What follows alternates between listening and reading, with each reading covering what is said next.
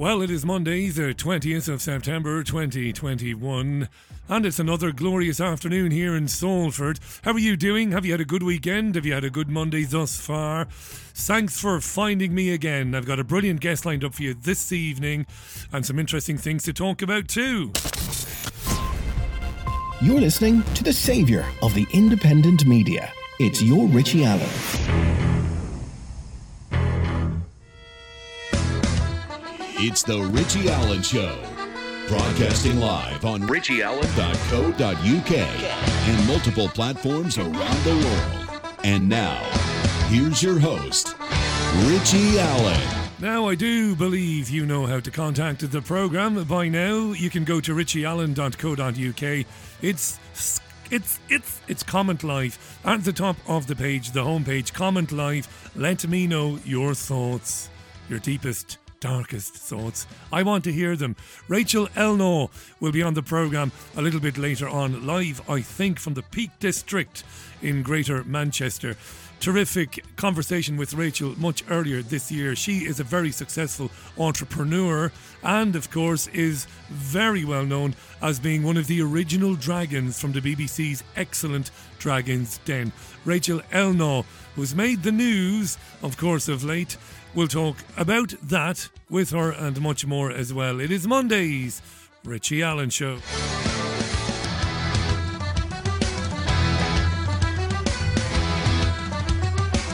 And I'm the biggest, the baldiest gammon in town. Indeed, I am. I had a lovely weekend, so I did. Today begins the rejigging, not the rejigging. Today begins the picking up the baton where I had dropped it dropping the alcohol, the alcohol. I'm dropping it now for a while. I'm very excited about it. Not. I am actually. I'm I'm committed to it and once I commit myself to something, I'm not easily swayed or stray. I don't easily stray from the path. That's what I mean. That is what I mean. I was busy on richieallen.co.uk today with one or two pieces, one or two stories. Get on there and check them out if you haven't. I'll be talking about them this hour anyway as we go along. Very interesting running this morning, as I do. We had a very heavy fog this morning, as anyone who lives in these parts will know, or you will have seen it this morning anyway. Every second driver was driving without lights. Now, I am not turning this into a mainstream media program because this is the thing, the sort of thing they normally whinge about to get people phoning up. But it struck me, you know, about people's capacity to fall for anything. Like you wonder why they fall for COVID. Every second driver, no lights. And I mean it, I'm not exaggerating. Most of the thickos on the road think that their headlights will run down the battery. That's actually the truth. I have this on good authority.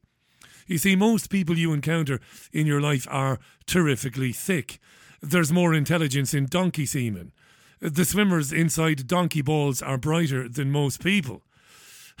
Honestly, a shoal of donkey sperm brighter than most of the people you meet. I hope you're not eating your dinner as you listen to this donkey sperm. Yeah, honestly, that's the the truth of it. You wonder why they fall for it. Just look at them on the roads. And speaking of stupidity, case in point, the Welsh Labour Party has called off its party conference for 2021. Why? Because of rising coronavirus cases. The party cancelled the event today because they expect a peak of COVID cases in the autumn. So they're doing the woke thing.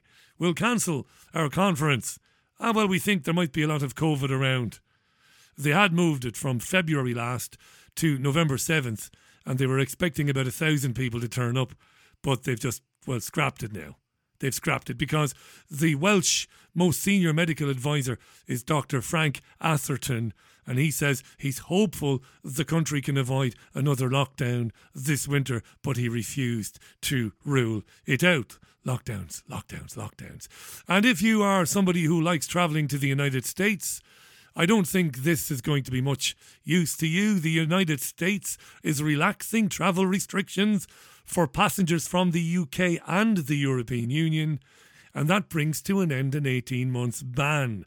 This was announced on the day that Boris Johnson arrived in New York City to go to the United Nations to persuade the countries of the world not to be producing so much of the old CO2. So Johnson will say this is a triumph, but don't get too excited. Why? Well, you can only go to the States if you are fully jabbed. Fully. And if you agree to undergo testing and con- contact tracing as well. So there you are. If you want to go to the US, you've got to be fully jabbed and you've got to agree to the old testing while you're there and being traced as well. Lovely. Trump brought in the travel ban, didn't he, in March of last year? But President Biden changing the rules. There you go. I can see the Statue of Liberty already. Somebody said one time, I don't know. Airline shares have risen following these reports. Shall we get to something a bit more important? The jabbing of the 12 to 15 year old kiddies, which began today in some parts of the country. I don't think now that every district, every school began jabbing 12 to 15 year olds today, but many of them did. Some of them did. Not good. At all. At all, at all, at all. Let's get into it. Elizabeth is a young teenager. She was on BBC News this morning and she was asked, Young Elizabeth, why in tarnation do you want the jab? She told this to the BBC. Well, I work in a sh- in a second-hand bookshop and I want just if someone asks if I've been vaccinated to say that I can to ease their minds and to ease mine if they do kind of get it, then I would still I wouldn't have a bad reaction. So is it more about protecting others than you then? Definitely. I mean, I go on kind of a bus back and forth from school as well, and I just want to make sure everyone else is safe. Have you had any concerns for yourself through the, the pandemic? What impact has it had on you? I've been very concerned about kind of my family members and kind of the people who kind of teach me at school and all that, but I've not had any concerns about myself. And you want to be able to make the decision for yourself? Absolutely. Mm-hmm. And Mum Shani, uh, would you stand in her way in terms of getting the vaccination? You can hear the smile in the presenter's voice. Hey, Mum, Shani, will you stand in her way? So Elizabeth isn't scared for herself. She wants to ease the minds of those around her. Well, Mummy, will you be getting in the way?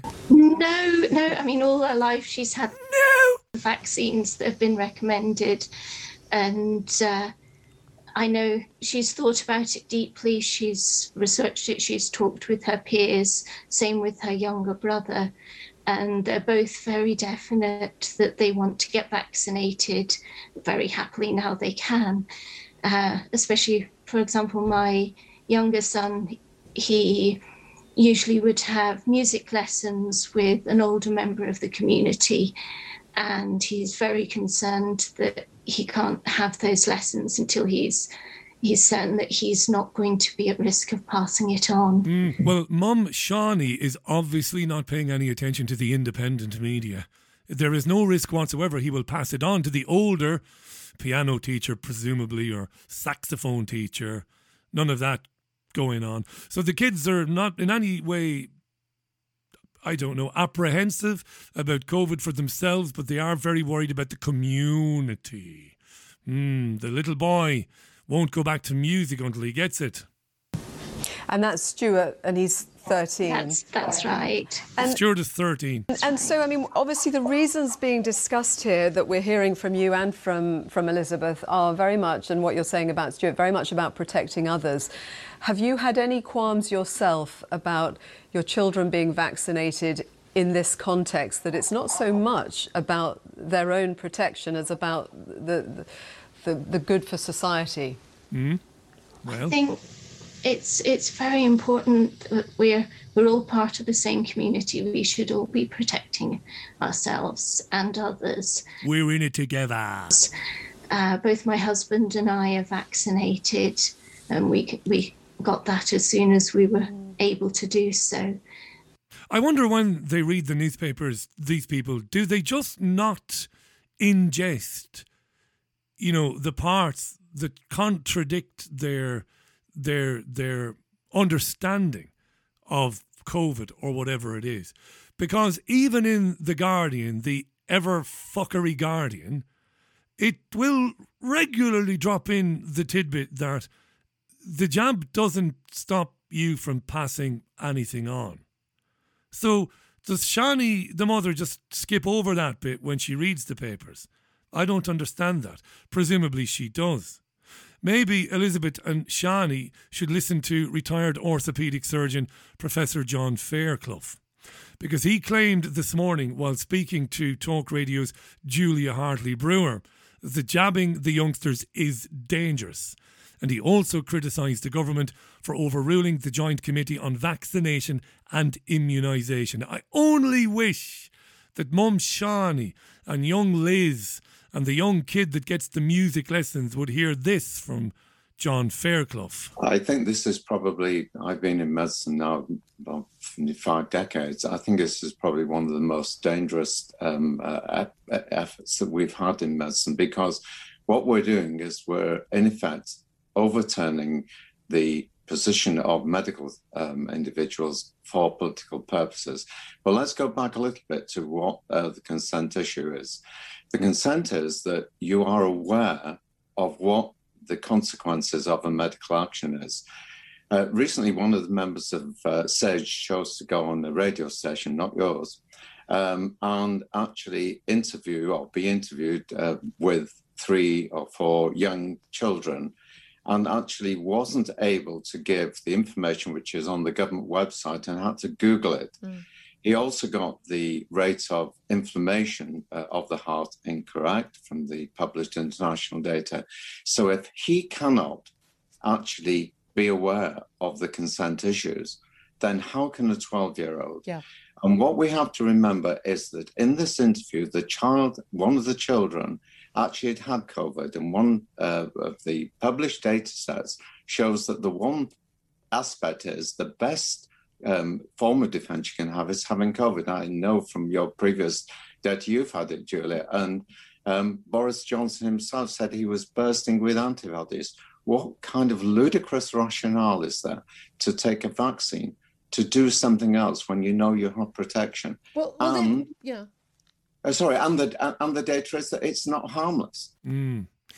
I've got to say, God damn Julia Hartley Brewer for not alerting her audience to the fact that Professor Fairclough was in fact referring to Jonathan Van Tam, England's Deputy Chief Medical Officer.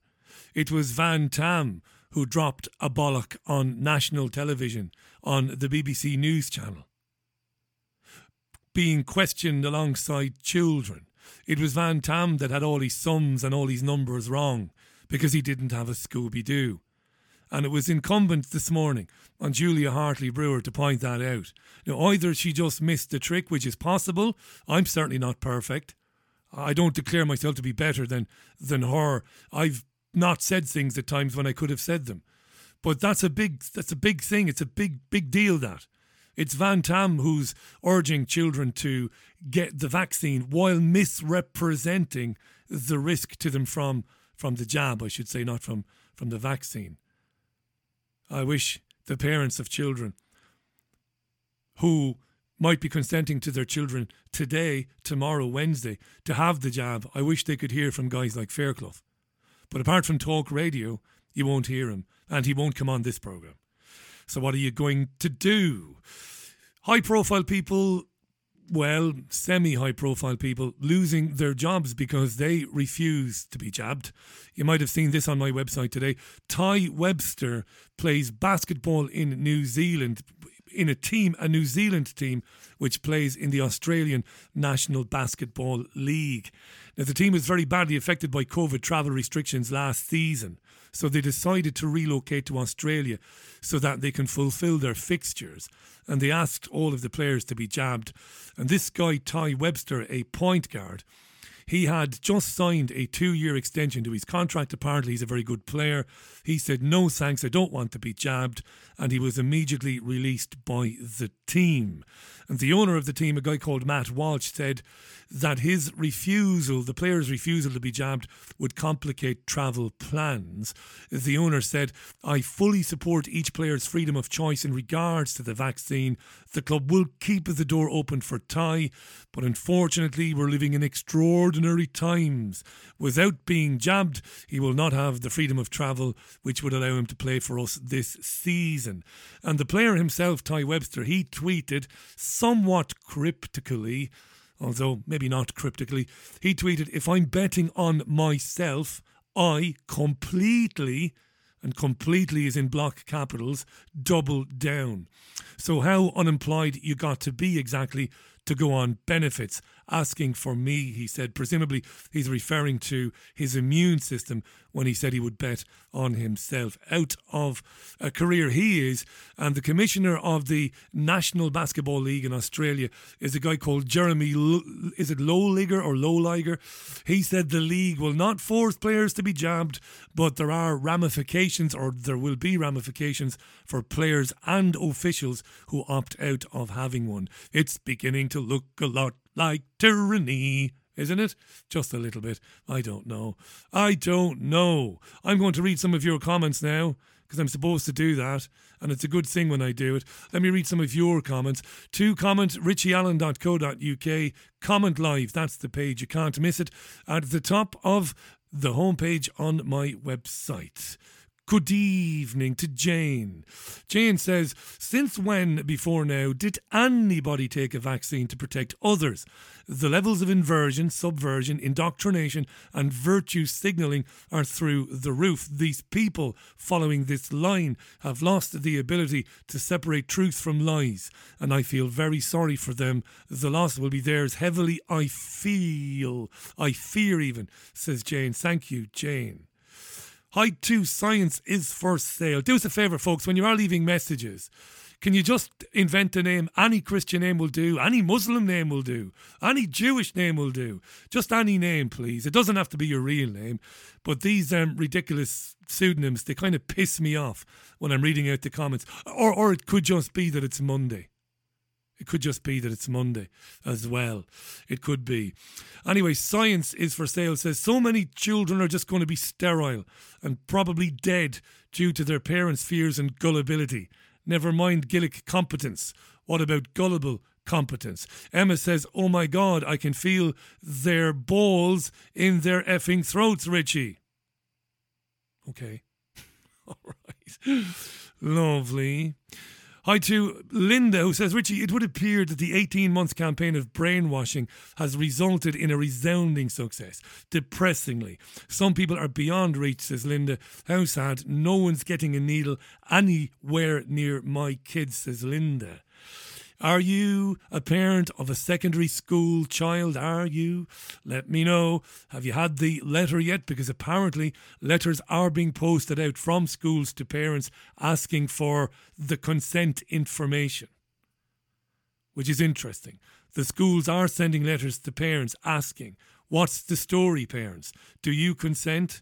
If not, does the child consent? And all of that. Hi to Wes, who says people will sacrifice anything to fit in Richie. Yes, even their children.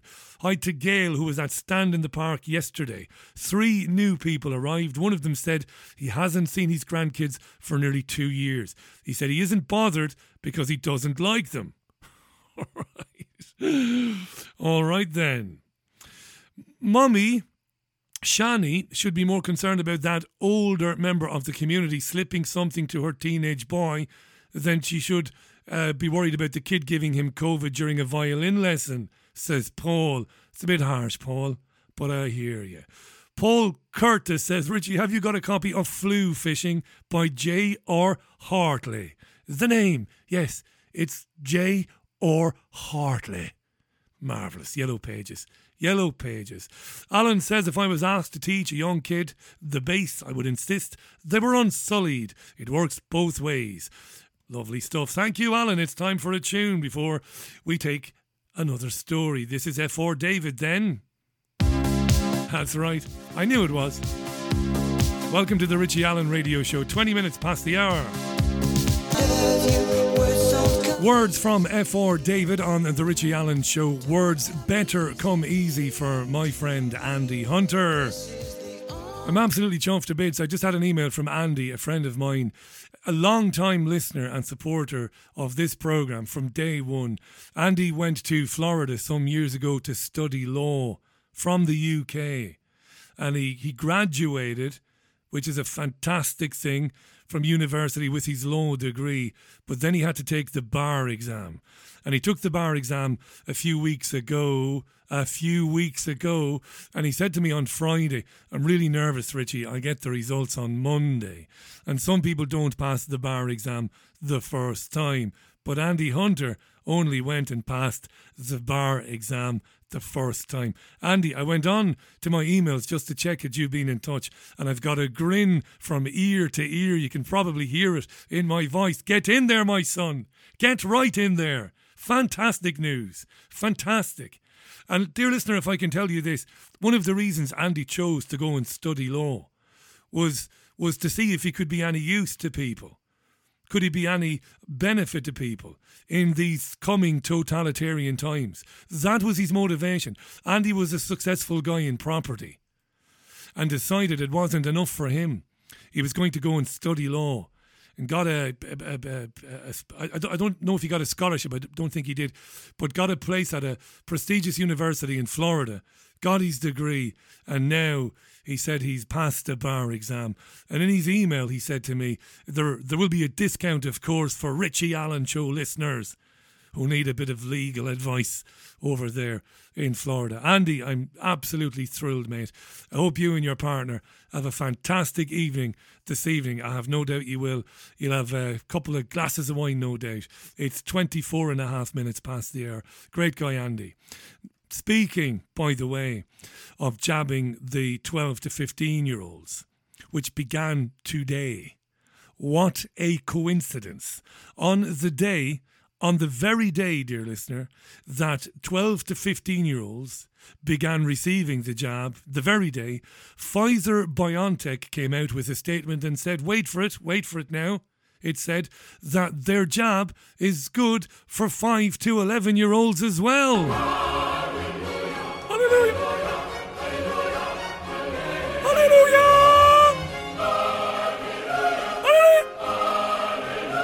I bet it's like Popeye. It's like Popeye used to say, Well, blow me down.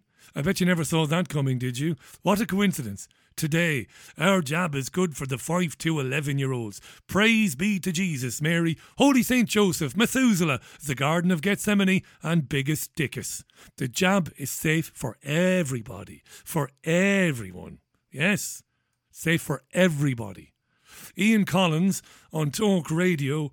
What a man, what a man, what a mighty good man he was today. Gotta give credit where credit is due. This afternoon, Ian Collins had a proper debate on his talk radio show. A real one.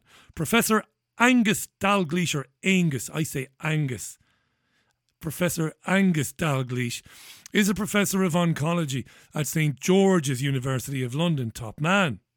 He was debating Dr. David Lloyd. David is a GP, and he's a very good friend of Kay Burley's. He's often on Sky News. Well, Angus Dalgleish is not at all impressed about jabbing children, let alone five year old children, with COVID jabs. David Lloyd, on the other hand, well, he would dig up his dead granny and give her a jab if he was allowed. Let's start with Angus Dalgleish, the oncology professor. Why are you not happy, Angus, about jabbing the kiddies. Uh, there's no evidence that the disease is serious in this age group in the way that it is in older people. So don't get me wrong. For those who are who are at risk and the older people, um, of course, the vaccine program's been fantastic. But with the younger people who have a very dynamic uh, T cell dominated immune system, I query whether in fact they need it. And I would just like to point out a parallel here.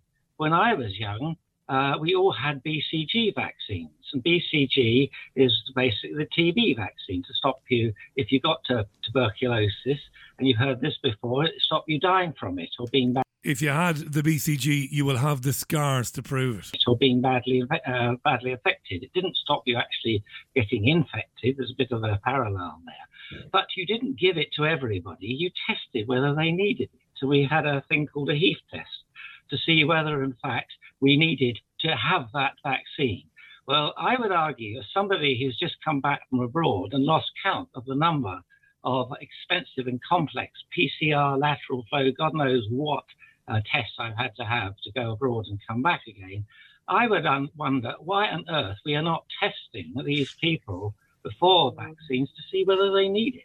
Because uh, there's a, a, report saying that over 90% of people have a natural or a vaccine induced immunity Let- to it. Wonderful. Wonderfully explained. Why wouldn't we test the children to see if they have the antibodies? And then we wouldn't need to give them any jab at all. Not that we need to give them any jab at all. But why wouldn't you do that? I think they call it an antigen test, don't they? Over to Dr. David Lloyd, then he who would dig up his dead granny and jab her if he was allowed. He is neatly introduced here by the host, Ian Collins. Let, us put some of that to David Lloyd. David, you, have been a clinician for a long time, sir. Nice to have you back on the show, by the way. I mean, what do you make of what Angus said there? It does, it's fairly unprecedented, isn't it, for this kind of blanket coverage now from age five, vaccinate everybody. It doesn't matter whether you need it or not. Get that jab in there. Does that, as a clinician, does that surprise you? No, I, am afraid the new the new stuff of the under 12s, I'm afraid, is new to me. And as being an ordinary GP, I'm afraid it's very difficult for me to keep up with the literature. But the thing about children is that they don't just live on their own. They live with families. They live with families with grandparents, grandmothers, those who are dying of, can, of COVID at the moment. Um, and we do have the second highest number of active COVID cases in the world in the UK at the moment. And all those viruses around are just going to spread, and the new variants are going to come out unless we get the population vaccinated. And that means, I'm afraid, that we've got to do everybody. We're, we're falling behind in Europe in terms of vaccinations for the adults. Portugal, Denmark, and Spain are now beating us, and France is soon to beat us as well. So we've got a huge role to play in getting these vaccines out to everybody so that we can reduce the incidence of the disease, reduce the incidence of long COVID. Remember, the figures are one in 10 or a bit shorter, longer than that. A bit longer than that. Long COVID has been totally debunked in even in the mainstream media in the last week. Collins should have jumped in there now and said, Look, give over with the long COVID, David. It's bollocks, son. You and I know it. Move on. But he didn't. Longer than that of getting a prolonged illness after COVID, and that happens in children as well as in adults. No, it doesn't. Again, again, Lloyd will know this, but he's he's pulling a scam here. The presenter definitely knows it. That there is no such thing as long COVID. It's monumental bollocks dreamed up by Matt Hancock to well to coerce people into taking a jab because COVID by itself is a mild respiratory infection if it exists that doesn't do very much to very many people. So they had to come up with something else, didn't they, last year, to justify spending all this money on jab development and then to coerce people into taking it. So they dreamed up long COVID, which is bullshit. And some children do get very, very ill and die. So I think there are pros for the children getting vaccinated on their own because of the illness that they might get. The JCVI says no to that. So they are very good at spreading the virus. And They're not very good at spreading the virus. virus and introducing new variants. Angus so I think the and, and introducing new variants, he said. Did you hear that? He said the children are good at spreading the virus and introducing new variants. I, I, I look at children and I see, well, when I look at a child, I see a golden retriever. I love children. Children are hilarious. Right? I love children. They're playful, they're funny, they're crazy, they're mad, they do mad things. This guy is describing them as if they're a biological weapon. Children getting vaccinated on their own because yeah. of the illness that they might get. And also, they are very good at spreading the virus. And no, they're not. Introducing new variants. And introducing new variants, he said. That's horseshit. So I think the argument is overwhelming. Okay, can, uh, can you can you respond to that, Angus? Uh, David said, "Well, there's, there's new variants around. You know, what, what, why why not be safe just in case?" I think was a reasonable representation of what David's saying. Angus? Well, I think that that's that's all wonderful um, as it is as it uh, sounds. But I've just been through a lot of figures today, which shows that with the young people, they uh, with the very young, they are more likely to get complications uh, from the vaccine than, uh, than, from being infected with COVID. In certain that's why we're only giving one vaccine to the under 12 to 16s. It seems to happen on the second vaccine, the myocarditis with the Pfizer. So by giving just hmm. one dose, we're going to protect people and also not get the side effects. Well, then, I, then my my attitude would be is why uh, when vaccinating everybody en masse, why do we not learn the lessons from the BCG? Why not test them first? It is not difficult to test to see someone's been exposed to COVID, and we do know from the data from Israel and other sources that natural immunity is superior to vaccine immunity, particularly in the uh, in the young. And I have cases, and not my cases. I don't do the younger people, but involved in in the hospital or people who have had COVID. They're very fit and well, and then they get the vaccine, and they're not very fit and well. And uh, my argument is they did not need the vaccine because they've had a perfectly good response to the COVID, as judged by the fact they'd had uh, the COVID last year and they had good antibody responses. So why did they need uh, this double vaccination? And you've just said you, they only need one vaccine. So we really don't have the data. Why should we be giving everybody two vaccines compulsory all the way down to five? And I must say I disagree with it until I've seen data. Very good, Angus Dalgleish. Did you catch the truth bomb in there? It's a big truth bomb. Did you catch it? I have cases, and not my cases, I don't do the younger people, but involved in, in the hospital or people who have had COVID, they're very fit and well, and then they get the vaccine and they're not very fit and well. And uh, my argument is they did not need the vaccine because they've had a perfectly good response to the COVID. Truth bomb, truth bomb, you're my truth bomb. Did you catch that? Wonderful, isn't it? I know of people in my hospital of oncology that, well, they had COVID last year, they were okay, they got over it. They had the jab, they weren't very good at all. Fantastic. Needless to say, the hosts skipped over that. Oh, let's not get into that, you know. Let's let's not get into vaccine injury, you know, you know. Let's not do that. David Lloyd then says, Do we want to live with the second highest number of cases in the world? Listen up. Do we want to live with the second highest number of active cases in the world? Do we want to live with this virus or do we want to get on top of it? Well, does the, does the vaccine get rid of the virus entirely, David? Well, it, it, it, it, the evidence, of, you, you quote Israel, Israel's got fantastic data to show that the incidence of the illness has gone right the way down with their huge vaccination rates. But the, the, again, the Lancet reported this weekend that they are starting to see it coming back again. So that's why they're introducing a third dose. So the, the science is there behind both children getting the getting the vaccine and adults getting the third. But dose. isn't that an argument for perpetual vaccination? We, would never. Well, that's what we do with flu every year. So why are we're going to have? I mean, I think we're all accepting now that we're going to have but to I have a yearly COVID dose, like a yearly flu dose. Okay. oh, he brought up the flu jab. But Professor Angus Dalgleish, well, he's wise to that. Okay, Angus. I think if you're going to use flu as an example, I mean that is uh, that's a very uh, poor example. We give it every year, and some years it's only effective in seven percent of the population. So we vaccinate, vaccinate, vaccinate. There's already studies showing that you'd be better off giving the population a healthy vitamin D level than giving flu vaccines every year. And I personally, having looked at that, would go along with it. I think I'm sexually aroused. Let's listen to that again. I think if you're going to use flu as an example, I mean, that is uh, that's a very uh, poor example. We give it every year, and some years it's only effective in 7% of the population. So we vaccinate, vaccinate, vaccinate. There's already studies showing that you'd be better off giving the population a healthy vitamin D level than giving flu vaccines Truth year. bomb. And I personally, having Truth bomb. that, would go along with it. You're my truth bomb, Angus. You can turn me on. Vitamin D3, eh? Vitamin D. Wow.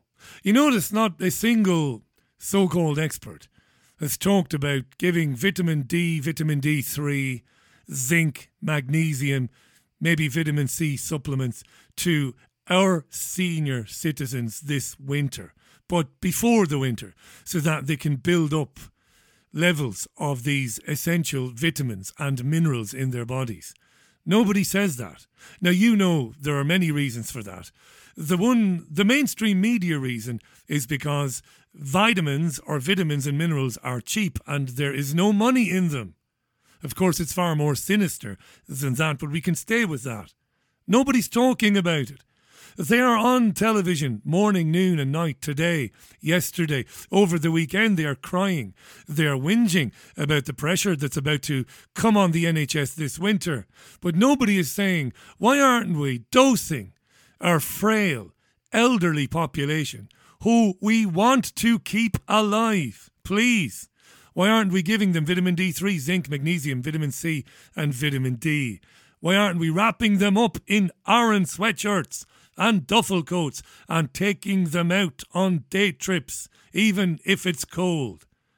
Why are we not doing any of that? Nobody is talking about any of that. It's the Richie Allen radio show. There is none like it. There's none as bad as it. And uh, my name is Richie Allen. I'm your BBG. This is Wilson Phillips back with your comments.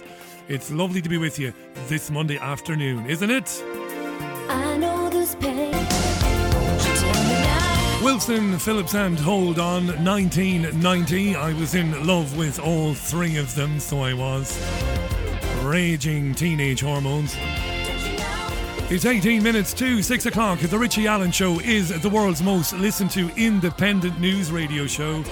Thanks for being there.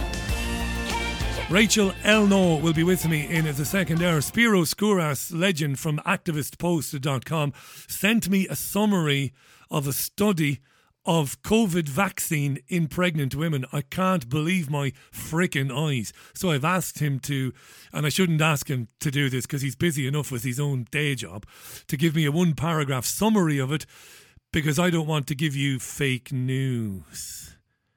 But it's not looking great for pregnant women if they've had the jab. Maybe I shouldn't have said that. We'll get a one paragraph summary from Spiro, maybe. If not, I'll get into it myself a bit later on. Now, what, what am I going to do now? I'm going to read some more of your comments because that's what I said I would do. Go to richieallen.co.uk, top of the page, comment live, click on it, and well, say what you want.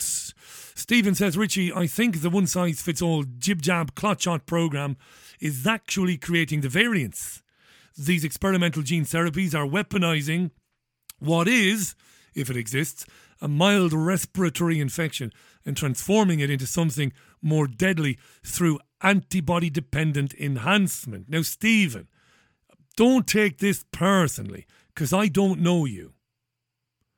And I sympathize with the argument. But what do we know about antibody dependent enhancement? that we haven't been told by people like Sucharit Bhakdi and Dolores Cahill. This is the thing, you see. And the reason I'm saying this, Stephen, and the reason I'm saying I'm not having a go at you, is because people have been having a go at me. And it's made me think. People I know, people who I know who disagree with me. And they're saying, You're throwing around terms, Richie, like antibody dependent enhancement. How do you know? Have you done the studies? And that stops me in my tracks, you see. That's not to say I don't believe Bhakdi, Cahill, and others. I suspect that the very nature of the fact that the mainstream media has tried to destroy these people, that there is something to what they are saying. And I will always make room for people like that on this programme. But maybe we need to be a bit more careful throwing around these terms as if we are the scientific experts ourselves when we're not. I prefer to say, listen, there's a epidemiologist in Germany, and he's very, very, very, very highly regarded. And he says, or she says, that's how I frame it these days. Because when I say, well, what about uh, pathogenic priming? My, my neighbours and the people I meet, they look at me and go, well, what the fuck do you know about pathogenic priming? And that's when I've got to say, well, a scientist in Germany. That's the point I'm making. That's all. Is it because it's Monday and I'm a curmudgeonly bollocks? It might very well be. It might very well be. Could it be because I'm deciding to, to, to stop the beer? Yes, it might very well be. William says the truth is always right in front of our faces, yet still some can't see it. It's time they put the shades on. Hashtag they live, he says. Thank you. Hi Fabrizio. Hi Faisal, who says, remember here that a 7% success rate for the flu jab is not actually statistically significant. It isn't statistically significant. And basically, it means it doesn't work.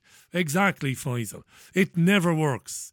Once you get into the spring, most years, you will find stories in the mail, you'll find them in the Telegraph, and those stories say, hey, the season just gone. Uh, the flu jab didn't work. Most years. There are many reasons why I wouldn't have it. I always cite that one. Hi to Mork and Mindy. How can a vaccine into the blood get rid of something allegedly in the air? It's such a joke. This bollocks, says Mork and Mindy. Charlie says if two jabs needs a booster, how could one jab help the kiddies? It's an excellent point. Hi to Ewan, who says, Are all doctors utter psychos? Listening to these twats today is making me want to throw chairs. Put the chairs down, Ewan. Sherry Rose says, Richie, why are they so keen to jab with the COVID jab when it's the new variants they're warning us about? Good question, Sherry Rose. Surely the COVID 19 jab is now out of date and no use for the so called new variants. Very good question. Very good. Very good question indeed. Now, hi to Lucy. Hi to Carol Jones who says it sounds like a race to the top of the winner, winner, jab, jab, in ya. These folks in charge want to be the first to the line, UK top of the jabbing table. Yes, it's interesting that Dr. David Lloyd would say, we need to keep jabbing because we are losing to Portugal and to France, as if that means anything at all. Gillian Kennedy is listening in Ireland. How you doing, Gillian? Richie, major brainwashing in my son's secondary school here. A teacher today said to a first year group, Some crazy people think the world is flat and the vaccines don't work. Don't believe what you read on the internet. Go and get jabbed. The yearhead weekly is coming in telling them to get jabbed. Sadly, the majority, including all my nieces and nephews, aged 12 and up, they've all been done already. I cannot believe the uptake, to be honest. I am in utter disbelief, says Christine. Thank you uh, sorry, says Gillian. That's Gillian Kennedy there. Thank you, Gillian Kennedy. Hi to David. Now, let's move on to something a little bit different for the moment. You know that all these sweaty bastards, these unwashed, these green woolly jumper wearers that have been protesting on the M25 and their climate change madness. Does the woefully woke mayor of London, Sadiq Khan, the woefully woke mayor, does he agree with the Insulate Britain ignoramoi, does he? Well, Khan was speaking with Kay Burley on Sky News earlier on. No, I, look, I, am somebody who believes passionately about the right to protest. I also believe there is a climate emergency. This is not the way uh, to raise awareness of the issue. This is not the right way to successfully lobby the government to do right. This is not the way, in my view, uh, to protest. Protest should be safe, it should be peaceful, it should be uh, lawful, but also you want to encourage people to your cause. And I just say this respectfully and courteously. I think you're putting people off this really important uh, cause and ask people to reflect on whether they're hindering the cause or helping it. They say we're not listening, though, and that's why they have no alternative but to sit down on the M25. What would you say in response? Jesus, huh?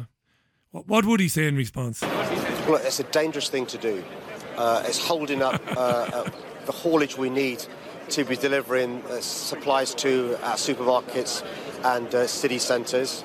It's causing real problem to people who've got essential work and need to get to work using the M25. You're risking your own personal safety, but also those in vehicles uh, as well. I believe passionately. He's such a coward, Khan, isn't he? He's such a useless wet blanket, isn't he? What a dipstick. He couldn't bring himself to say they're also causing people to, to suffer medical consequences of being in tailbacks that go back for 15, 20 miles, including one woman who had to be airlifted to hospital because of a crash and another woman who had a stroke in a car. He couldn't say that. About the right to protest. I, ah, am pissed off about the right to protest. Burley then asked him a question about refuseniks, I think, jab refuseniks. Look, this is the game changer. One of the reasons we've been able to reopen our city, one of the reasons there are far fewer deaths now than there were during the uh, main part of the uh, uh, virus was because of the vaccine. It is the game changer. It reduces the chances of you catching the virus. If you catch it, the consequences are less severe. And if we want to return to a semblance of a new normality, the new normal, we need to make sure as many of us as possible are protected. Uh, the two jabs are great. Having the booster is really, really, really important. There's a six-month lag between the second jab and the booster. The sooner you have both jabs, the sooner you can have the booster as well. You got the new normal bit in there, didn't you? And if we want to return to a semblance of a new normality, the new normal, we need to make sure as many of us as possible are protected. Uh, the two jabs are great. Uh, the, the, the threats just roll off the tongue, don't they? And if we want to return to a semblance of a new normality, the new normal, we need to make sure as many of us as possible are protected. Uh, the two jabs are great. No, they're not great, you dickhead. They're not great at all. Sadiq Khan, the Mayor of London. Now, at the speed of light, Spiro Skouras, you should check him on YouTube if you haven't before. Check him, activistpost.com. Check him out. Really, really sound journalist, ethical journalist. Spiro sent me a link to a New England Journal of Medicine paper, which was published on the 8th of September, so published but 12 or, or, or so days ago. It was of a study titled, entitled, Preliminary Findings of mRNA COVID 19 Vaccine Safety in Pregnant Persons. Spiro says, note they said persons. How woke of them. Exactly. Pregnant women, they should say. Now, this is from the paper. The correction states it was a correction, right? They issued a correction of a study they had previously published.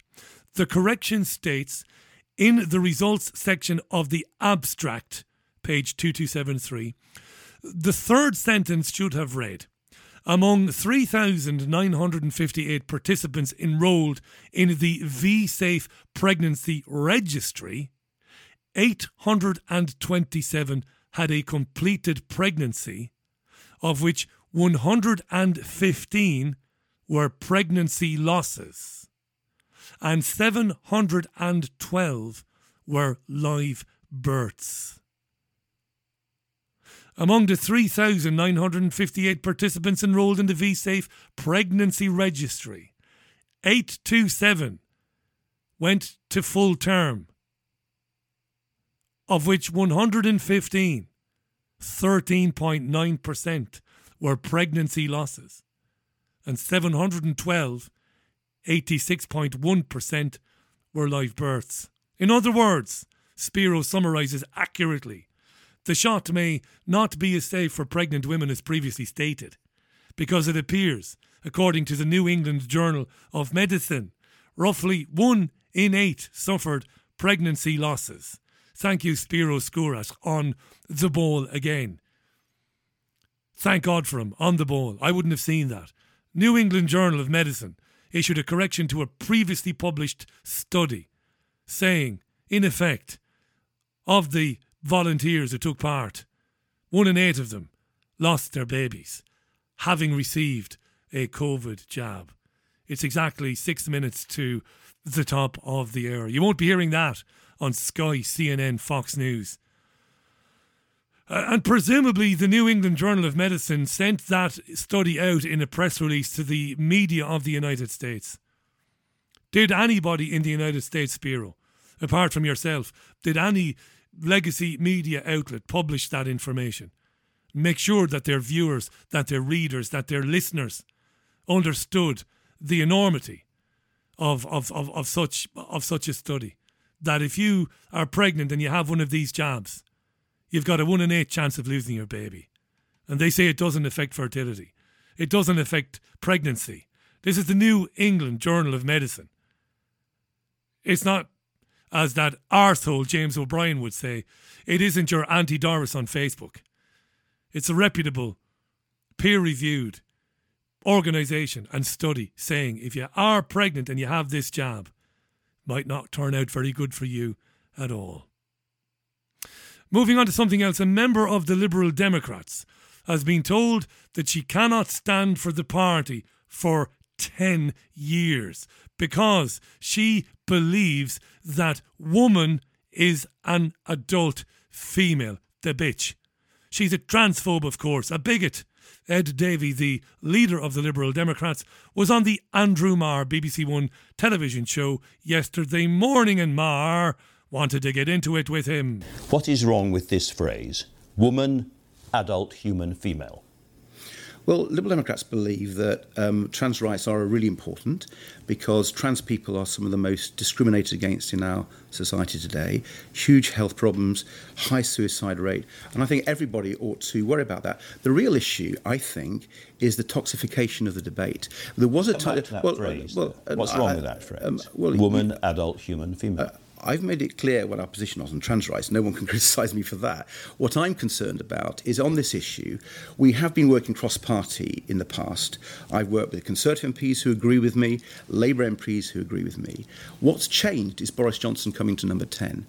Boris Johnson has toxified this debate. he set up a culture war We- unit we've, we've in jumped, number we've jumped from a phrase to Boris Johnson. I do want to come back to this phrase. What is wrong with the phrase? Can you explain to people watching what is wrong with the phrase woman, adult, human, female?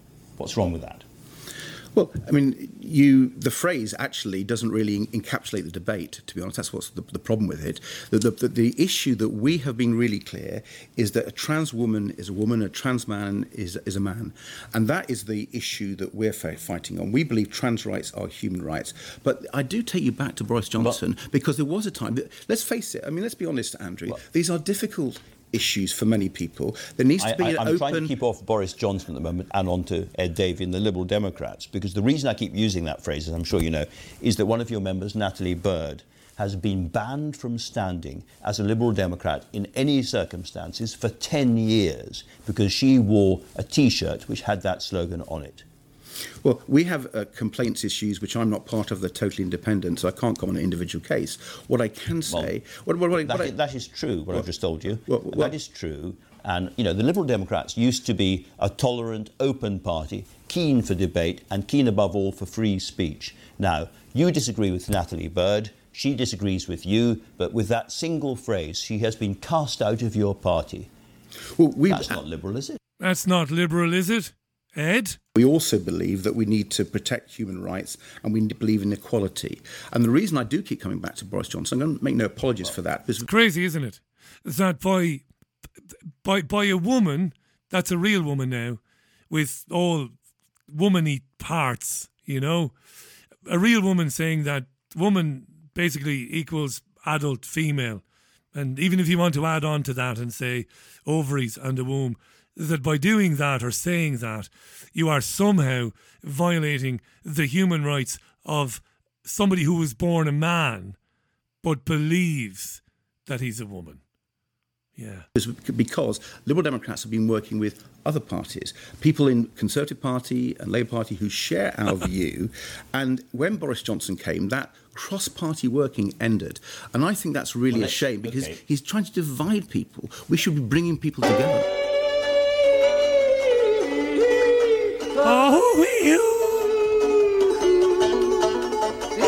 We want to protect human rights. Women, don't go around talking about being a woman now.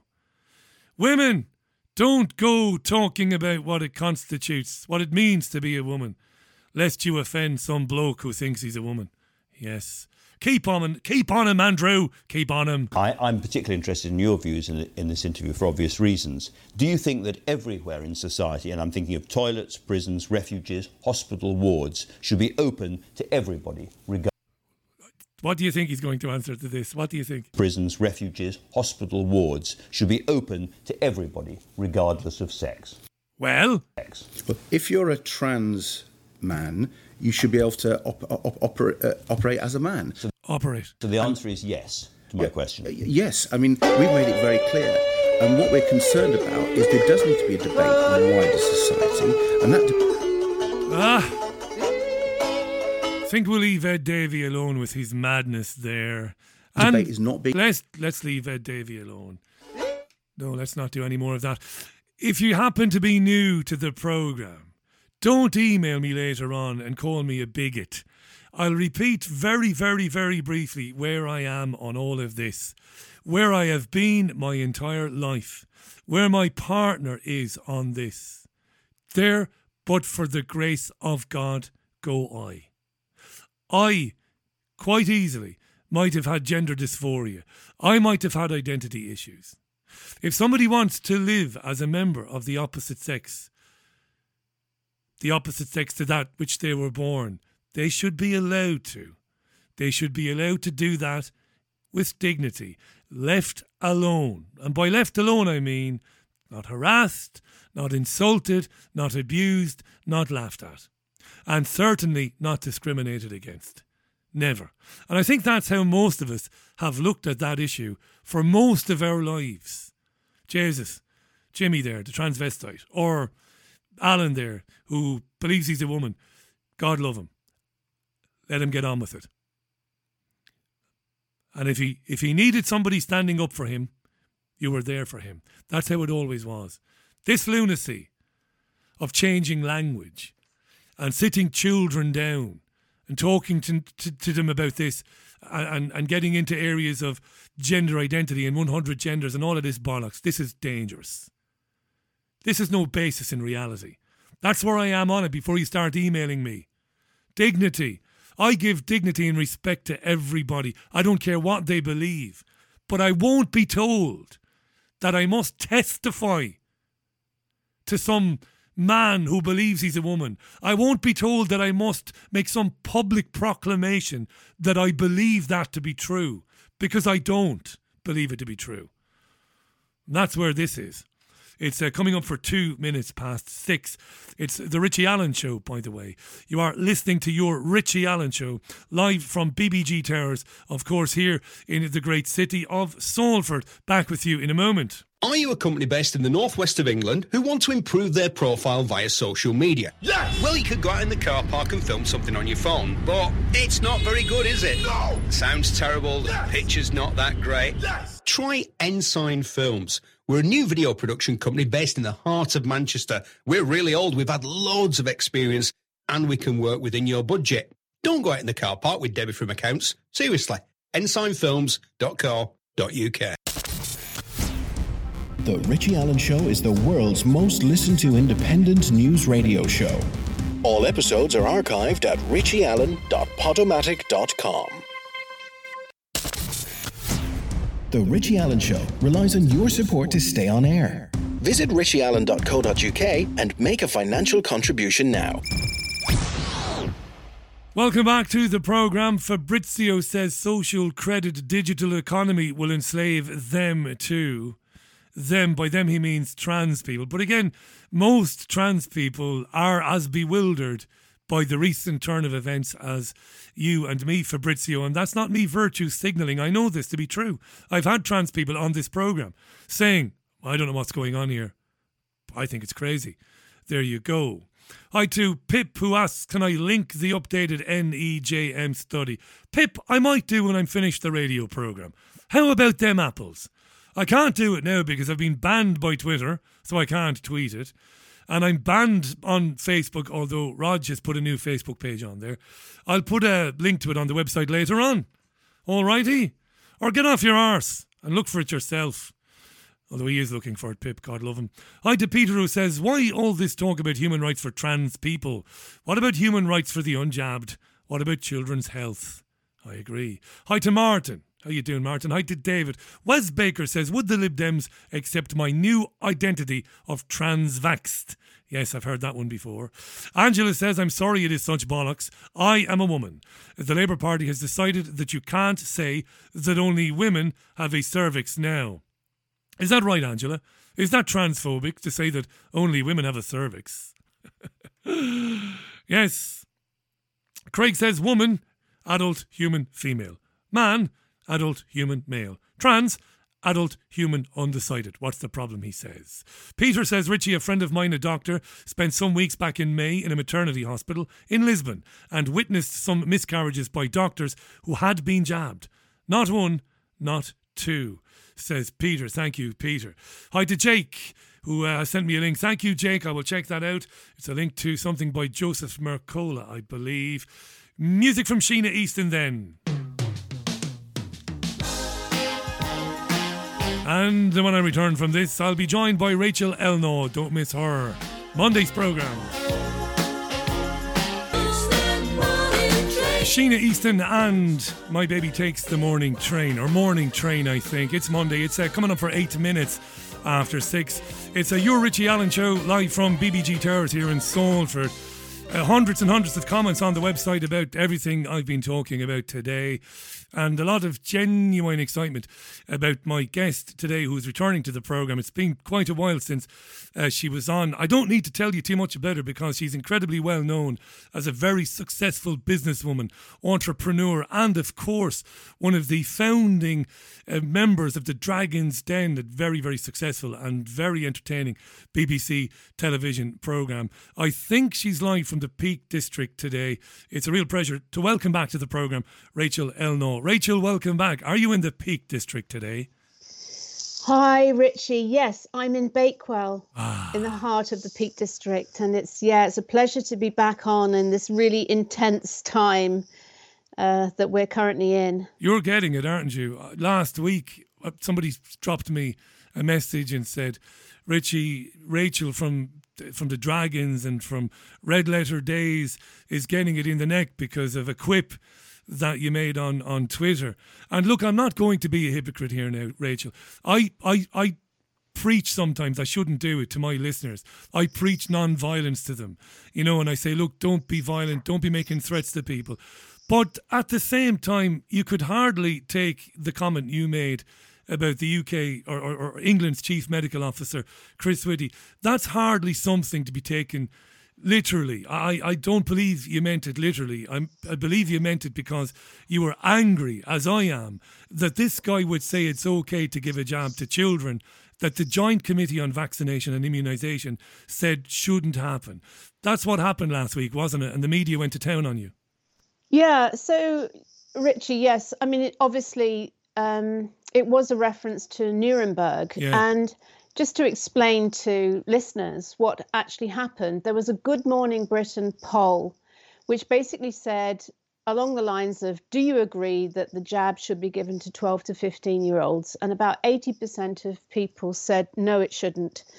Uh, and only 20% said yes. And amongst, and there was a huge um, response in terms of tweets in response to that poll from Good Morning Britain. The majority of them were absolutely against it. And I joined in with those tweets and I just said, child abuse, Chris Whitty will hang for this, hashtag cease and desist.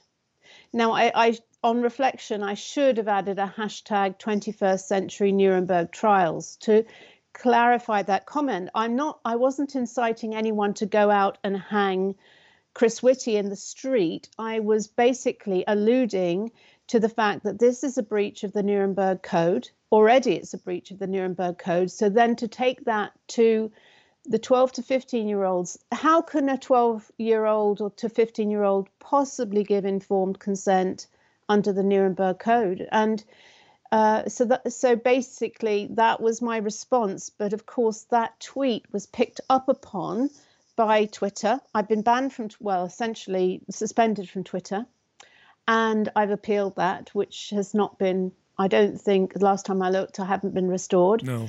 And of course, it was picked up by upon by the Daily Mail and by the Sun.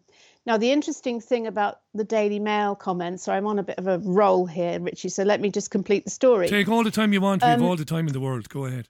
Yeah, so obviously Daily Mail then laid into me basically saying that it was a vile tweet and really, really just trashing me, vilifying me, basically.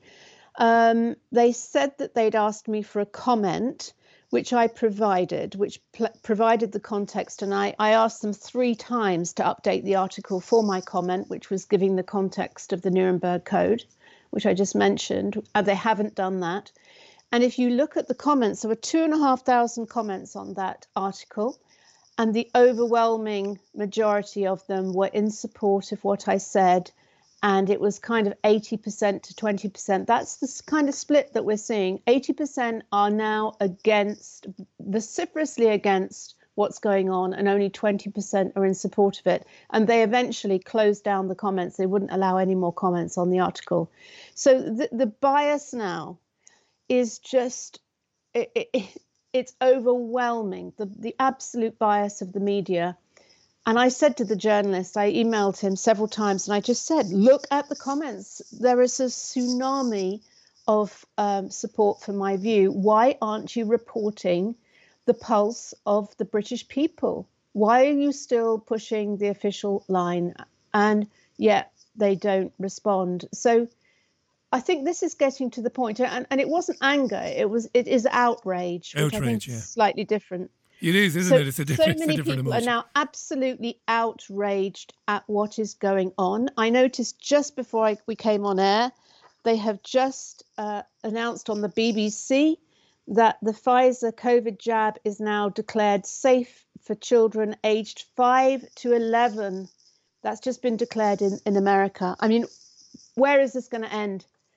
Where is this going to end? It, it, it's a program that is being bulldozed through now relentlessly. And I'm not surprised that people are angry. No, and I, I, I accept every word of what you said you know, you, you said yourself, you might have put the hashtag Nuremberg 2021, but I accept every word of it. I'm also unsurprised that the Mail closed down the comment segment or the comments underneath it and, and then that they declined to continue the conversation with you, which they should do. Uh, you know, ethical journalism dictates that they would continue speaking with you, that they wouldn't turn their uh, their backs on you. Look, look, Jacqui Deevoy, who's a terrific writer, and for many years has supplied the Mail, the Telegraph, the Times, every paper you can think of.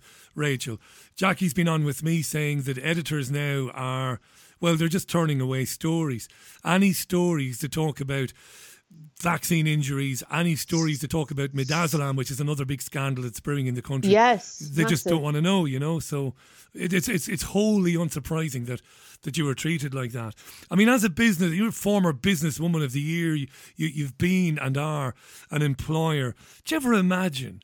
that you might be in a situation as an employer or any employer in this country would be told by the government that you can't continue to employ people unless they've had a jab. Something we're seeing in the in the care sector.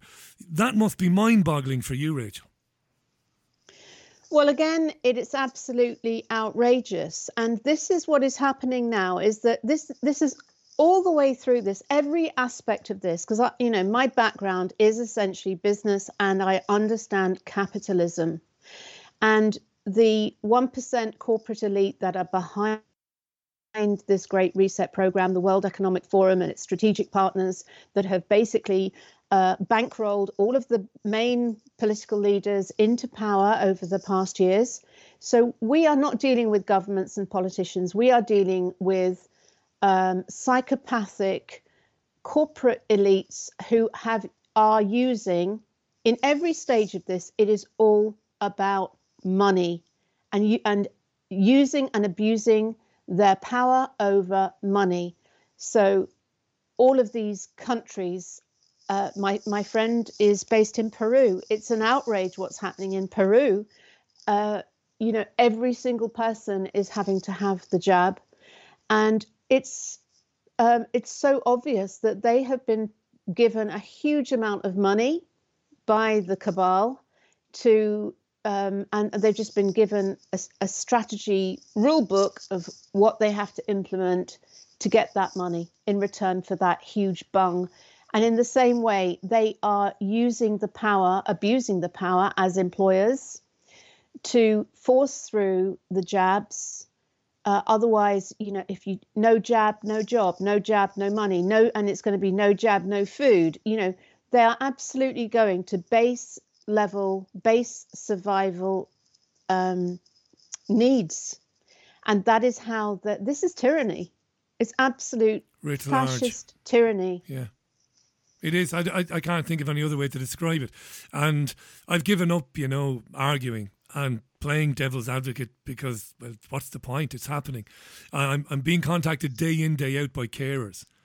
And, and, and I know by reading the emails, by by the tone of the emails that many of these people are really, really good people. They love the job. They love caring for people, despite the fact they're paid very badly and that the conditions are not great. They do it anyway. And they're saying, Richie, I've, I've got to, I've got to leave. I've got to go. I, I can't have this job in good conscience. I, am going to leave. And, and what you're talking about there, Rachel, that great reset, you know, this base subsistence level kind of living things are being destroyed to to pave the way for that reality, and they're going to destroy whatever's left of the health service this coming winter, aren't they? Because with all of these carers leaving because they because they have the right not to be jabbed, it's going to mean that senior citizens cannot be released from hospital in the winter to go back home or to go to a care home because there won't be any carers. When they get over their respiratory illness, they can't leave hospital. That's going to cause absolute devastation. And we're going to be in lockdowns again, which is going to cause even more misery for businessmen and women whose businesses have struggled to stay afloat in the last 18 months. This is becoming so predictable. Do you find that as you're watching it, it's becoming so easy to see the next step and the next step? Unfortunately, yes. And the, the thing that is becoming, well, it, it was apparent from the beginning, but it's becoming so much more obvious with every stage of this. And we are, we are dealing, I hate to say it, but we are dealing with evil. This is satanic, what is going on. And um, I know that sounds like a very strong thing to say, but I think we have to understand that we are we're not dealing with normal people here or rational people. We're, we're literally dealing with power hungry psychopaths who have a plan and they are ruthlessly bulldozing it through. Now, my the the thing that gives me hope in all of this, and I've been following what they're doing in Australia, the Australia project, and one of the things that they say is what we have to do now. We can't cut the head off the snake because those psychopaths are going to go they've already triggered this and they're going to bulldoze it through to the end. We have to cut the tail off the snake. And that is all of the people whose compliance they are depending on, all of the uh, headmasters and headmistresses who are saying, yes, it's okay to use my school, all of those people that have been issued with cease and desist orders who are now starting to go, oh, I might be personally liable. All of those doctors and nurses who are administering the jabs, who are being put on notice, you will be tried under Nuremberg. And just doing my job, just following orders was not an excuse. So we have to pattern interrupt at that at that lower level of the pyramid.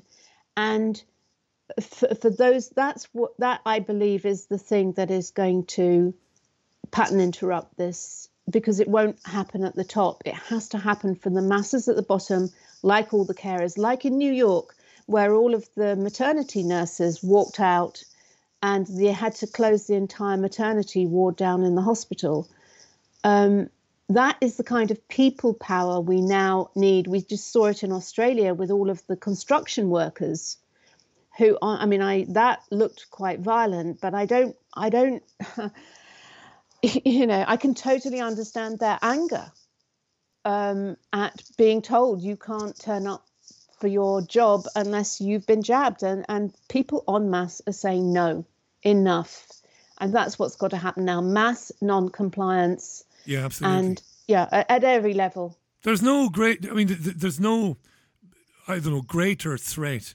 There isn't anything worse you can do to a man or a woman than deprive them of their right to make a living, to support their family. And while you again you're right to to say that we don't support violence, we have to be honest and say we understand it. What happened in Australia with construction workers. You threaten a man's livelihood and the roof over his head because that's what you're doing. It might sound very passive aggressive, but you're saying, you know, you don't get jabbed. You've got Bill de Blasio in New York City using language like you don't get to participate in society unless you take our medicine. That's an act of violence, um, Rachel. Absolutely. Isn't it? But we have to understand that all of these people have received massive amounts of money from the corporates. They are all ambassadors for the program. They have been paid off. Chris Whitty undoubtedly has received huge amounts of money from Big Pharma.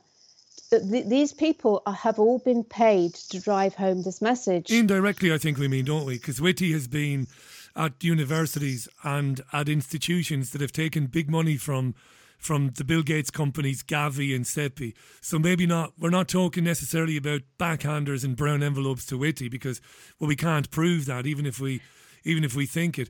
But but he's his institutions, the places places he's worked, they've definitely benefited from substantial money from these organizations, no doubt.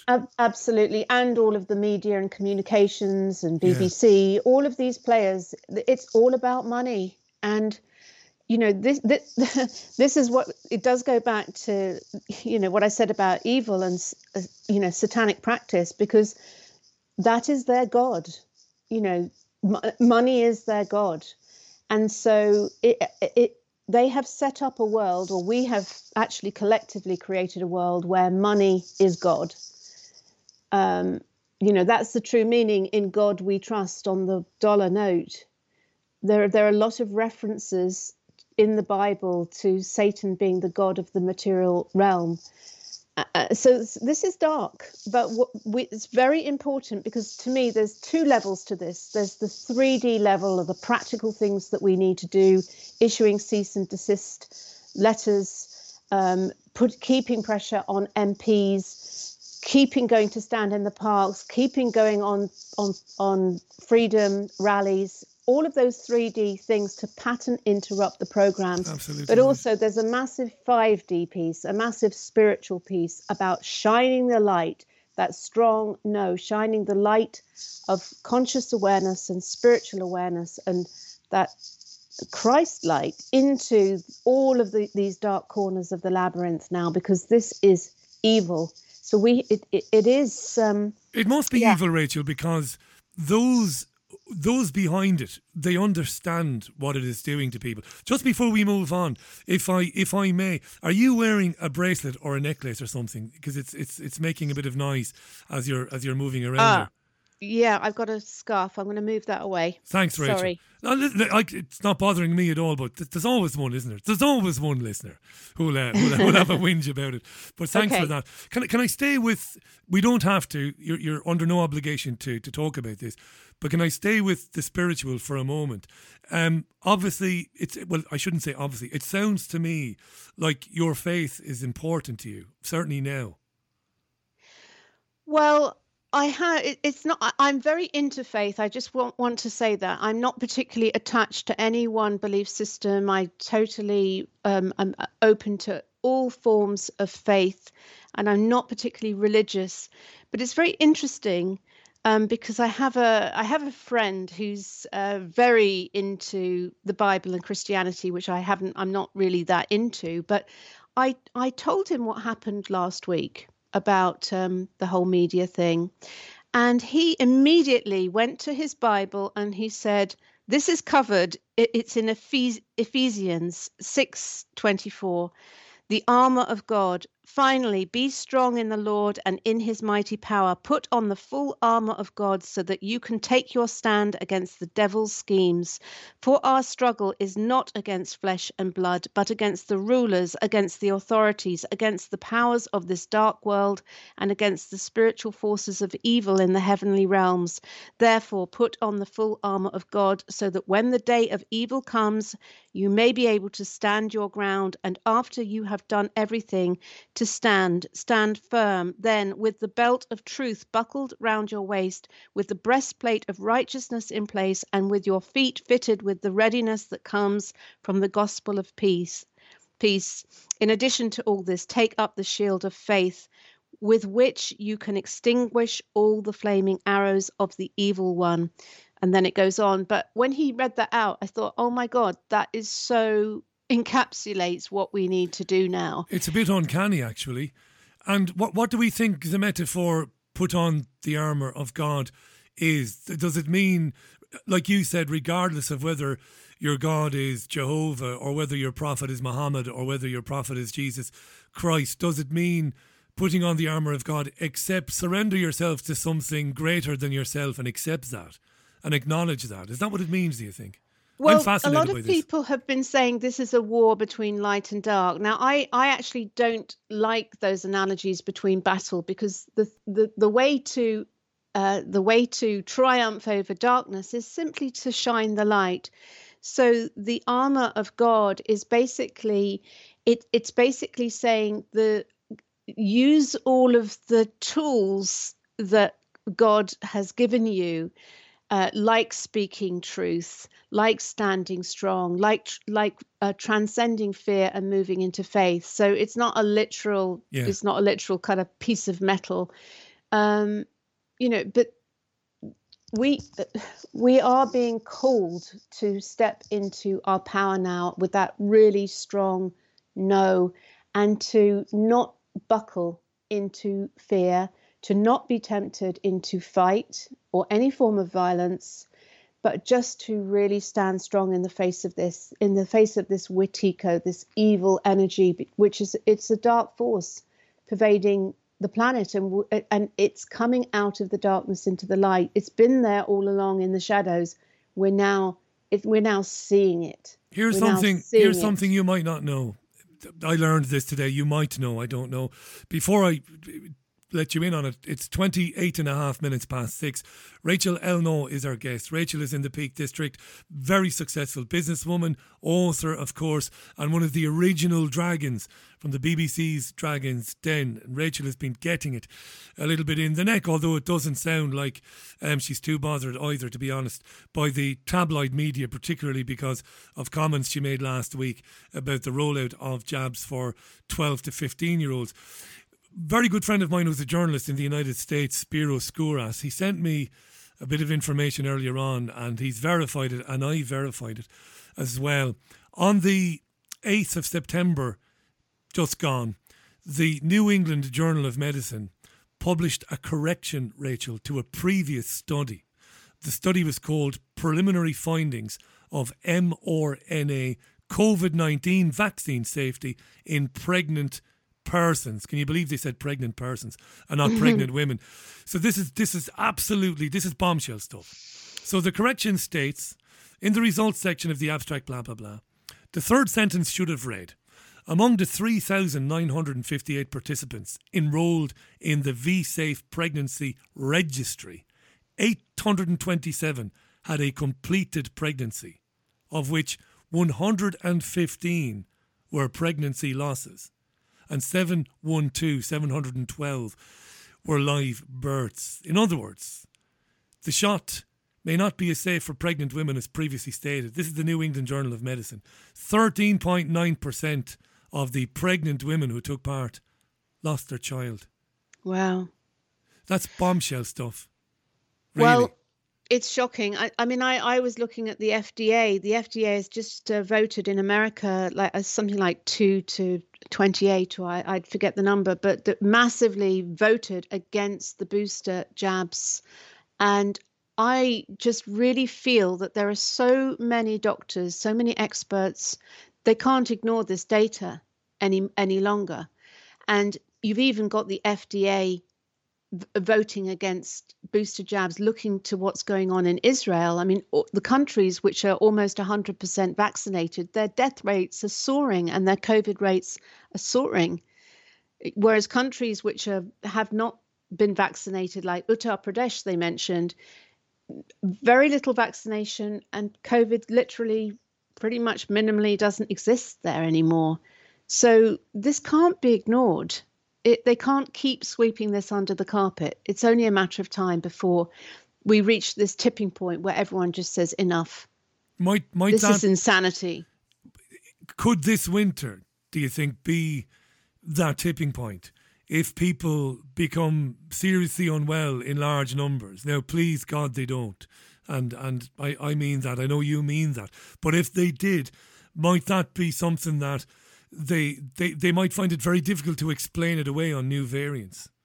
Absolutely. And my my intuition, obviously we don't know the detail, but my intuition tells me that we've got six months, six more months to really hold hold the line, hold strong, keep the faith.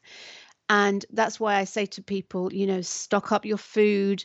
You, oh, we're already noticing the supermarket shelves are getting empty, that petrol stations are empty. We have to start looking after our base needs, making sure that we've got enough resources, enough local people, and, and so that we've got our base needs covered. Because we, we're in for a tricky six months, that's my sense. But my feeling is that by next spring, we this will have collapsed and this, it's not just the whole COVID charade. The entire system, the entire system has got to come down now because people are seeing that it's rotten. Every aspect of this system, the whole system of uh, politics and government is rotten. The whole system of our, the way we do health, the way we do education, every aspect of it is now coming up to to be looked at. And you know, we're we're in for massive change, but we have to hold strong now. And it, you know, everyone keeps saying, "Oh, there's not enough of us. There's not enough of us." But it, to me, it only takes a critical mass. You find this in marketing. It only takes uh, like um, three three point five percent of innovators and eleven point five percent of early adopters. So about fifteen percent. That's all it takes to reach a tipping point where everyone gets it. It's like a quantum. It's like a you know hundred monkeys syndrome. It it doesn't take everyone to get it to create a quantum shift in awareness and, and evolution. So we just have to hold strong. It's not going to last forever. This discomfort. We have to we we need to be like that brick wall that is impenetrable that they've they've pushed this so far and they've hit a brick wall where people are saying no no no and nothing they can do. No amount of bullying no amount of trying to say that we can't do this we can't do that. We have to stand strong now and be that that brick wall that just says no enough now. So when this is really interesting now so when you have the business secretary assuring the Commons today, don't panic, we won't have supply emergencies in terms of natural gas. Don't worry, the lights won't go out this winter. And at the same time, we're hearing warnings about a problem with CO2 production, which might impact on meat supply in, in, in the country. Threats to food supply and threats to energy supply, you see that as something that might be very serious, that these things might very well become scarce. You, you know, that there, there, might be some deliberate agenda there to make to make it go dark or colder in the winter, to make um, energy prices go through the roof, and even to make um, food supply much shorter than it should be. Well, Biden's spoken of a dark winter, and I I am absolutely advising every single person in in my communities and and you know my spheres of influence. You know, stock up on food, get your energy supplies sorted out. Um, you, you know, you, we need to be prepared. We need to be prepared for whatever they throw at us because this, you know, this this system, which is controlled by the corporates, let's not forget, it's the one percent elite. They've they've got massive control over everything, supply chains, and every aspect of our modern world, communications. So we need to be prepared for potential communications outages, uh, pulling the power supplies, pulling food supplies. So we need to be prepared for that, which is why I say to people, you know find your local community find the people who live within walking distance of you um, we have a local stand in the park here i've got a core group within that who are all within walking distance if anything happens if the communications go out we know 10 a.m every morning we will meet at our spot we've all got supplies of all the essentials that we need and obviously we and we've got local suppliers like organic farmers so we, we're covering our bases for every eventuality. And I, I, I really feel that's important because when those bases are covered, we can stay strong and we don't need to fall into fear. And I know this sounds like quite maybe I, I, hope people don't think I'm trying to create fear. I think it's just about being pragmatic because we need strength now. And when you've got that those base needs covered and you know you've got people uh, on your at your back covering your back you know you're you're you've got supplies you're you know that you you're strong and you're you're not going to fall into fear you know that that fear response it's really really important for our nervous system to to know that we're safe Listen, you don't sound like you're fear mongering at all. If you were, I'd pull you up on it. I don't think so. I agree. It's it's it's a pragmatic way to think. Look, we can see the things they're doing because they're doing them openly now. They're putting these things in place in broad daylight. They are. There's no doubt about that. Rachel Elnaugh is our guest. It's it is weird and funny, and but you know uplifting in, in another way for me to be having this conversation with you, I, I, was always a big fan of the of the show. So I know you're from the show, your successful business, your book, and you, you, the things that you've done in your life. You've been very successful, and you can add. And I don't say this in jest now. You can add survivalist now to the list, can't you? Because because that's ultimately what you're talking about. It's it's it's like taking the steps so that you don't get kind of caught short in that in that interim period. On the communication, if you were right, Rachel, when you say that they will get to a stage where they'll push us too far and there will be that brick wall. I wonder at that stage, and again, I don't do fear porn either. I don't want to scare my listeners. If I was them at that stage, I would pull the internet. That's what I would do. Well, they've already had a practice run at that in July. And you remember before the whole COVID thing yeah. unfolded, they did Event 201 in New York, yeah. like just a few months before just as that practice run, well, they did the same thing around what if there's a com- complete outage of the internet. They did that in July, organized by World Economic Forum. So they're practicing for these things, which means they are potentially getting ready to to do that. And who knows what who knows what is going to come out of the gates at us? I mean, it may even be like you know alien invasions. Yeah, I've heard this. Yeah, who, you know, people are talking about all sorts of things I don't trust anything that politicians say anymore. The official line. We we need to create an alternative future reality, and the people who are going to co-create that are that 15% who understand what's going on, who haven't bought into the program. We have to create an alternative future reality to the one that they're attempting to bulldoze through. And it's already happening. It's already happening. I mean i'm i see it all over the place with networks of people joining together finding your local communities finding resources that are outside of the system. So you know it's already being created. And i think that it's only a matter of time because every day more and more people are waking up. Even people who've been dj'd yeah, yeah, yeah, uh, are, are, waking up and saying no i'm not having any more boosters. I regret having it. I feel i was conned. You know, I, I realize now I shouldn't have done it. So, and, and once you've woken up, there's no going back. Once you see that the emperor's got no clothes on, you, you know, you, you, you there's no going back to, to the hypnosis, the mass hypnosis that uh, it is a spell. They have cast a spell on humanity, but uh, we're waking up now. And it's that's why it's so important to pattern interrupt it, because that's how you wake people up. I mean, I, I did three years training in trauma and, and understanding trauma, so I know I can see how they have used fear and the trauma response to trigger people into fight flight. And that's why it's so important for us to hold our center and not be pulled into fight flight so that we can stand strong in that eye of the storm because that is where the power is. You make you make a good point about the fear. It was reported today and it was reported last April that the number of children going to accident and emergency with mental health problems has risen by more than half since the beginning of the, the scam, because that's what it is. It's horrendous, really.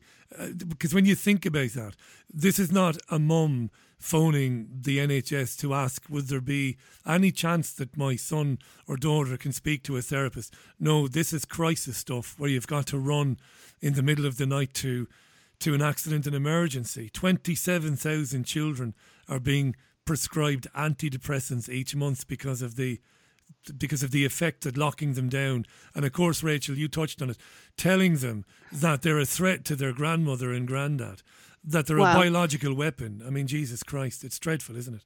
It's and horrendous. of course, the what is the solution of the NHS and uh, and the system? The solution: oh, give them more big pharma stuff, give them antidepressants. Yeah. No, we need to, at the most funda- fundamental level, unplug from this old system, the National Sickness Service, and replace it with a natural healing service. There are so many great therapists, so many uh, holistic teachers and people out there you know go into nature that nature is your best antidepressant i promise you one of Absolutely. the best things that Outdoors. i did in my life was to acquire a dog and every morning i walk my dog i go by the river in nature and that is what it it brings me back to zero point.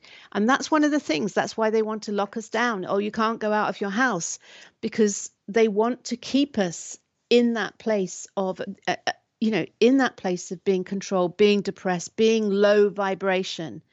So i would say to everyone keep your energy high look after yourself stay you know look after your nutrition lots of vitamin c lots of uh, all of your vitamins zinc keep healthy, keep your immune system high, go out into nature, keep healthy, drink lots of water so that you are robust. You're robust in your physical body and in your mental body. And that's why it's really important to join local community groups because just being around super positive, supportive people is such, it's, it's just food for the soul. It really is. It's, it's wonderful what you said there and and reduce your alcohol intake if you can. I say this because I begin a, a fasting, an alcohol fasting process today. I'm good, me. I can be a, a heavy drinker, um, but but an after work drinker. I'm a typical journalist, really. I have a few drinks after work, but it, it does me no good. And from today, I'm not going to do it, and I won't because I'm pretty disciplined like that but it really does make such a difference. And of course, you can't, it's only two days into it that you realise just how better off you are without it, or without lots of it, I should say. So I, I love what you said about getting outdoors, meeting people, having the dog, Rachel. Isn't it funny? Last week, I don't know where I was. I must have been out and about. I must have been running because I run every day. And I'm listening to BBC Radio 5 Live. And Nicky Campbell interviews some bloke who comes on to say that, well, we got to think about dogs now and not having them because they're not good for climate change. All of these little, it's, it's like little chisels chipping away at what it is to be human, isn't it? Chipping away at the goodness and the good things. Oh no, dogs are not good. We, we need to think about not having dogs in the future because dogs feed this big industry that uses lots and lots of land to make all of this very expensive food.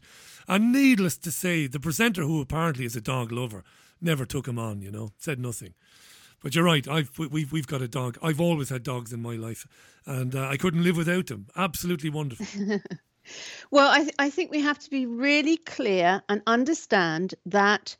Um, that and or I shouldn't say understand. Be aware that the World Economic Forum, which is driven by the one percent capitalist capitalist elite, they are hooking this entire Great Reset program into oh the the planet's got a real problem. Climate change is yeah. a problem. Overpopulation is a problem. It's serious. We have to act and we have to act now. That's what klaus schwab said in the great reset. But he didn't say what the action was. He just said we we have to act and we have to act now. They are using climate change as a as the decoy duck as the excuse to make this feel like they are the benevolent patriarchs who ha- have got to do this to save humanity. That's how they've sold it in. But the truth is, the problem on this planet is not overpopulation. The problem is that 1% own 90% of the resources. They own huge swathes of land.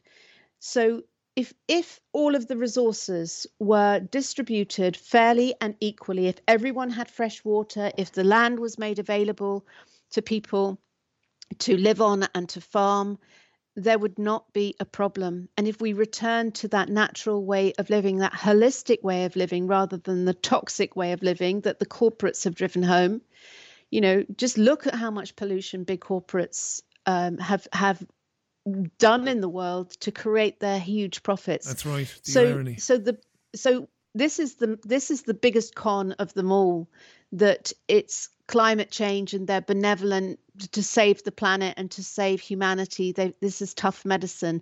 No, they are simply trying to ring fence their wealth. And where this will ultimately lead is, and we've seen it in lots of movies, and we've, you know, you can see it coming a mile off that that 1% elite and all of those ambassadors who've got the big bungs, who've got the golden ticket, they will live in enclaves which are protected from the masses with huge security. They'll be able to fly anywhere, or they already are on their private jets. They won't have to have any of the restrictions, the vaccine passports. They will be completely free to do what they want. And the masses will be command controlled through digital passports. That's the way this is heading. We have to be really aware that that is what is going to be bulldozed through. And you know, I, I, mean, the mind boggles about the potential of of the digital future yeah. of vax passports, of policing by drones, of AI facial recognition, transhumanism. Keep yeah. l- like in um, transhumanism, yeah. Oh, it's only it's only a vax passport. Oh, it's only a chip in your hand. Oh, yeah. Oh, it's going to be much easier to pay.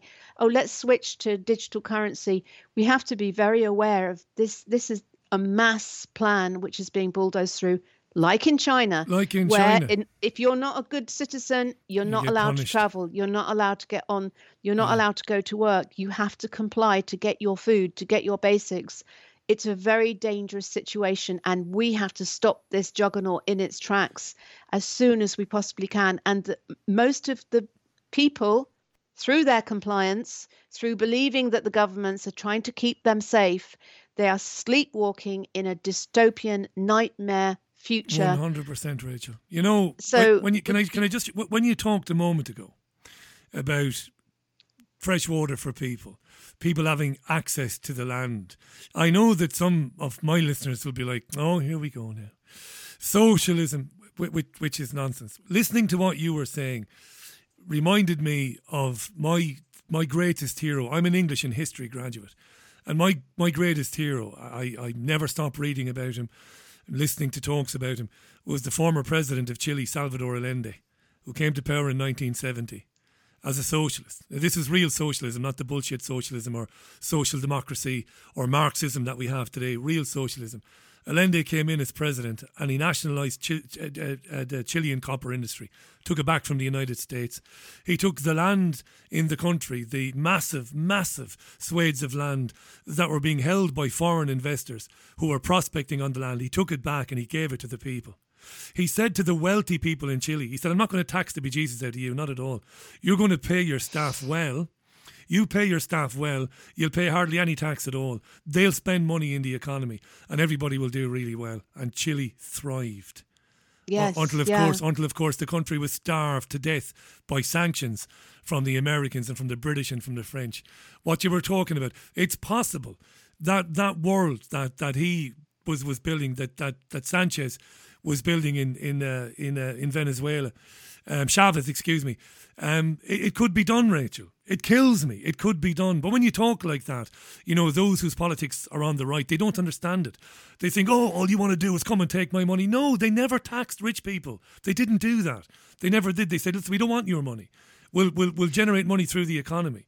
And uh, eventually, of course, they were destroyed by the World Bank and they were destroyed by the United States and France. But that world is possible. It really is. I, I, I feel it's really important to transcend all of these terms, Absolutely. these political terms like yeah, you can't win with them. communism, socialism. Um, it, it's what we are. This alternative future reality is about heart centered, loving kindness, liberation, peace, um, abundance for all. It's it's uh, it's about humanity and it's about returning to harmony. I mean, here we are. This is the equinox on on Wednesday. That moment of balance. This is what we are being called to restore to restore balance on uh, on planet Earth, and that's why I'm such an advocate of returning to nature because we have come out of harmony. Oh, are we bleeping? No, not at, well. I'm not. No, no. Sorry, good. I heard some bleeps on the line. No, I, I was just saying that we need to come back into balance with planet Earth, with Gaia, with Mother Earth, which is why getting back into nature, growing your own vegetables, you know, finding out where your local water supply is, where's your natural spring. I'm not, one of the great things I've just bought is a distiller, and Oh, I yes. di- Yeah, yeah. drink distilled water now, absolutely pure water. And it's an electric machine, but it's turned me on to the idea that no matter what happens with the water supply, and actually, if you look at the gunk that's left over when with tap when tap water boils down to nothing, it's gunge. It's There's dreadful. dark brown metallic gunge Yeah. in the bottom, and you realise that even the water supply is toxic. Yeah. So so all of these aspects of getting back in harmony with nature, getting our restoring natural health, nourishing ourselves, learning how to be self-sufficient, learning how to forage, all of these skills which we've lost, how to how to grow your own vegetables, um, community living. You don't have to necessarily buy a farm and live together to actually assemble a community where people some people are really good at growing vegetables and they can share, you know, and you may be good at something completely different like um, yoga and you can teach that so we can share our skills Brilliant. but this is really important that we start restoring harmony and balance because it's been we've been pulled out of balance massively You're by- right, Rachel. You're right to you're right to you're right to pull me up on labeling it. It should never be labeled because what Allende did, it, it should never be described as an ism. It was just humanity. It was Yes. the right thing to do.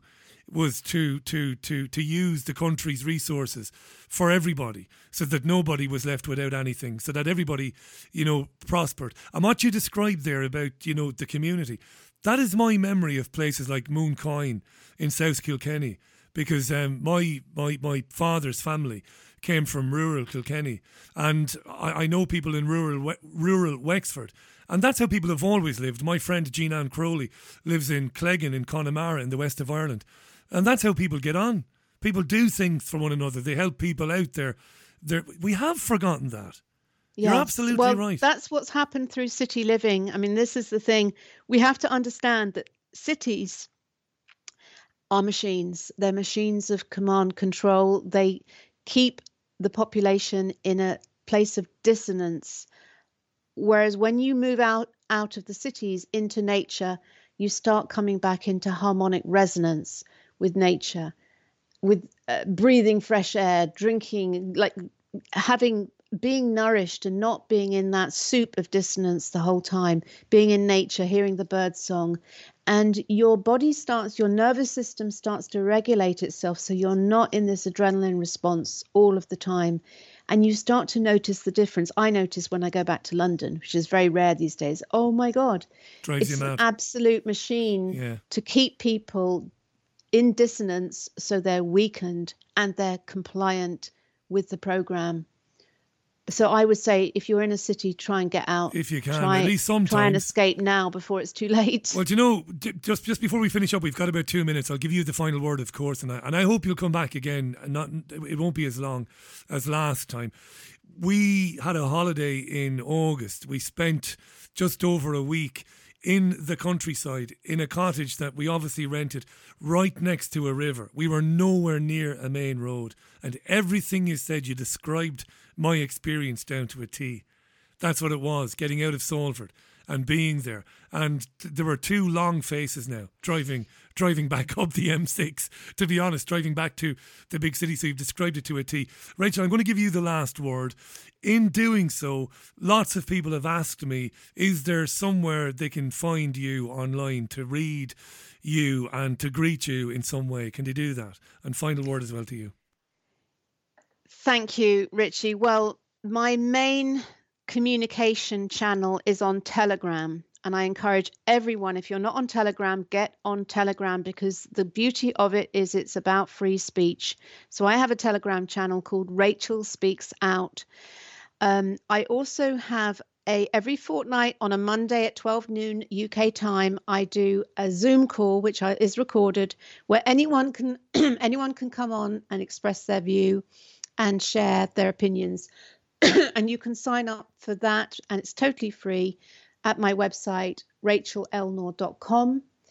Um, and I also run a stand in the park. I initiated a stand in the park, which is is, is now in its fifth week, and that's in Bakewell, in Bath Gardens in Bakewell. And any Sunday, 10 a.m. to 11 a.m., come rain or shine, if you want to be cheered up, come along and uh, have a chat and say hello. Brilliant, and uh, you know that's the little community thing that we're, we're building a really beautiful core of people within walking distance, but people from all over come and make a little pilgrimage to the Bakewell stand in the park.